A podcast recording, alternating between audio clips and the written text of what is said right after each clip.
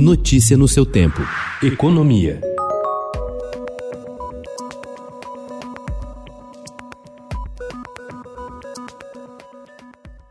Nos últimos seis anos, quando uma recessão doméstica prolongada e uma crise sanitária internacional cortaram um terço da produção de veículos do Brasil, as multinacionais do setor injetaram 69 bilhões de dólares, o equivalente hoje a mais de 367 bilhões de reais, nas subsidiárias brasileiras.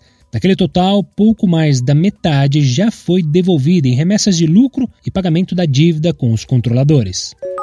O presidente da Associação Nacional dos Fabricantes de Veículos Automotores, a Anfávia, Luiz Carlos Moraes, afirmou ontem que existe uma politização sobre o fechamento das fábricas da Ford, anunciado na segunda-feira. Em vez de discutir quem é o culpado, segundo ele, o país deveria debater como resolver a falta de competitividade da indústria brasileira para evitar novos casos como o da montadora americana. Sem citar nomes, ele criticou ainda declarações de que o setor quer novos incentivos fiscais.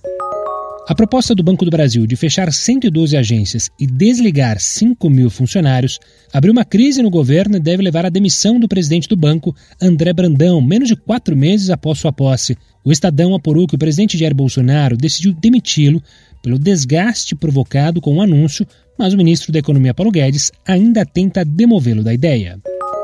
Em reação às declarações do presidente da França, Emmanuel Macron, relacionando a produção de soja no Brasil com o desmatamento na Amazônia, o vice-presidente Hamilton Mourão disse ontem que o mandatário francês desconhece o trabalho do setor no país. Presidente do Conselho Nacional da Amazônia, Mourão afirmou que a produção agrícola na região amazônica é ínfima temos que lembrar também que aqui no Brasil né, nós temos menos de 8% do país como área dedicada à agricultura e na França é mais de 60% da área da França que é dedicada à agricultura. Então eu acho que é, menos, nada mais, nada menos externou aí aqueles interesses protecionistas né, dos agricultores franceses, é, faz parte do jogo político. Notícia no seu tempo.